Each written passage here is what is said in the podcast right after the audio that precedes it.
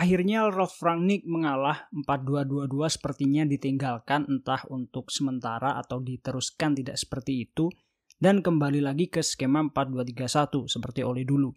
So far kita lihat pemain Manchester United emang lebih terbiasa bermain dengan pola seperti itu. Peran sentral Bruno Fernandes sebagai attacking midfield kembali, target man cuma satu orang dengan dua sayap yang lebih punya kebebasan, Ya kita tahu sendirilah karena mostly di eranya Ole Gunnar Solskjaer dia pakai formasi seperti itu, permainan seperti itu. Apakah memang lebih bagus?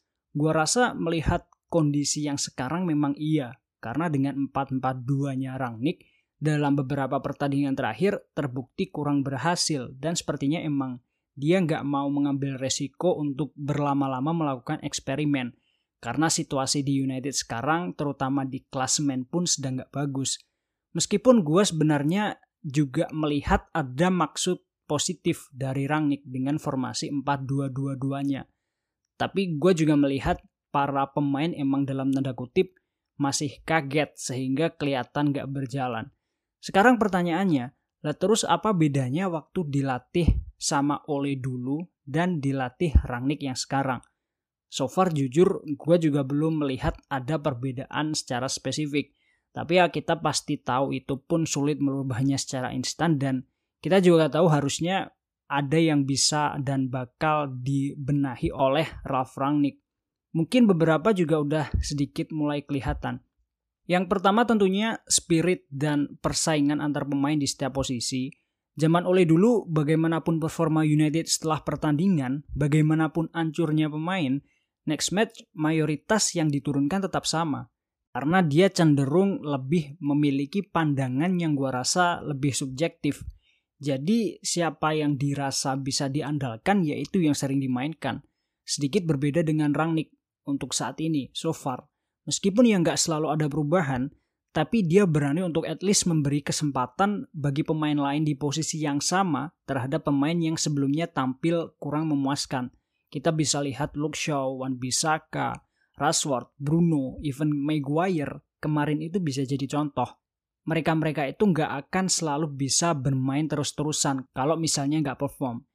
Dan juga secara terang-terangan pun Rangnick bilang kalau siapa aja yang bisa bagus di training ya dia bakal main. Jadi ini secara nggak langsung juga pasti membuat pemain nggak bisa santai-santai. Dan setiap individu yang ada harusnya sih makin terpacu ya karena nggak ada posisi yang guaranteed sehingga siapa pun bisa mengisi satu tempat di line up Man United. Salah satu yang gue suka dari Rangnick juga, dia lebih berani reveal the truth, lebih terbuka ketimbang Ole, terutama waktu press conference. Tapi juga tetap mengolahnya dengan kata-kata atau komentar positif kepada pemain kayak biasanya. Jadi press con-nya dia itu selalu menarik. Soalan strategi, kesalahan-kesalahan setelah pertandingan, itu dia lebih terbuka. Jadi ya kita nontonnya lebih seru aja gitu untuk menyimak. Dan gua rasa ini juga bagus karena kita sebagai fans juga bakal lebih mengerti dan memahami terhadap situasinya di United ini bagaimana. Dan menyinggung soal tactical, jelas kembali lagi yang kita harapkan dari Rangnick itu ya permainan cepat dengan gegen pressingnya, mendapatkan bola secepat mungkin dan seefektif mungkin mencetak gol. Tapi ya emang faktanya masih belum kelihatan di Manchester United saat ini gue bisa maklumi karena itu perlu adaptasi dan sepertinya jujur aja emang susah kita melihat para pemain United saat ini.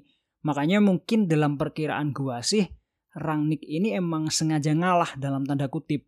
Gak mengharuskan untuk gegen pressing, mau melunak jadi formasi 4-2-3-1 lagi, gak pakai pakem 4-2-2-2 dan pastinya masih banyak lagi yang dia urungkan untuk saat ini.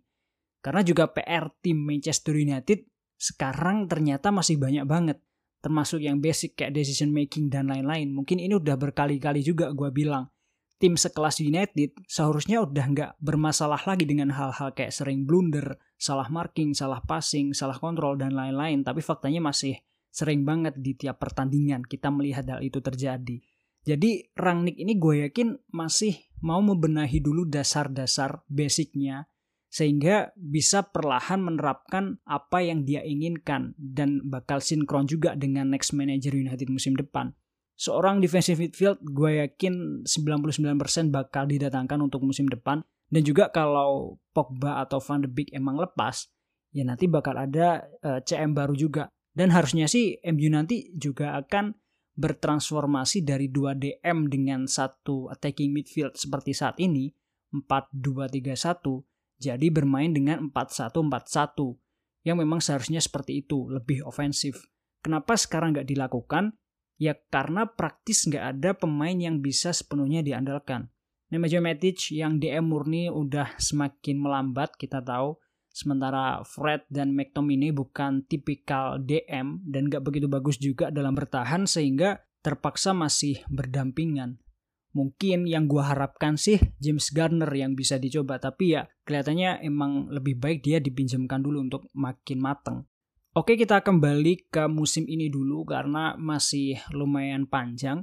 Satu pemain United yang sebenarnya cukup penting dalam beberapa musim terakhir yaitu Anthony Martial sepertinya emang udah selesai. Dia kepingin hengkang dan Rangnick sudah mempersilahkannya untuk hengkang dan kekhawatiran ditinggalkan Martial langsung ditutupi dengan kehadiran di Either Anthony, yaitu Elangga. Yang menurut gue, sorry to say, meskipun di atas kertas Martial emang lebih punya pengalaman, lebih punya kualitas, tapi dengan kondisi yang sekarang emang keputusannya tepat bagi Rangnick untuk ya udah move on aja dengan Elangga. Yang pasti dia lebih punya spirit baru, semangat baru untuk bersaing ketimbang mencoba untuk membujuk Anthony Martial kembali yang udah gitu-gitu aja. Kabarnya juga Rangnick tertarik untuk mencoba pemain Youth United lainnya yaitu Hannibal Mejbri yang sekarang masih di AFCON. Gue jadi sedikit penasaran apakah dia juga akan melakukan hal yang sama apabila Van de Beek, Lingard atau Juan Mata nanti jadi dilepas. Gue melihat kalau itu terrealisasi nanti bakal jadi langkah yang tepat juga karena pasti akan ada opsi baru yang ada. Kita juga tahu Rangnick ini cenderung menyukai pemain muda yang masih punya spirit tinggi. Meskipun yang pasti juga dia paham bahwa balancing pemain muda yang punya semangat tinggi dengan pemain yang berpengalaman yang lebih smart itu diperlukan. Ditambah lagi juga pemain muda Manchester United yang sekarang kita tahu masih jauh dari konsisten. Akan terlalu banyak ego yang sulit dikendalikan dan nantinya justru akan menjadi bencana bagi Ralf Rangnick.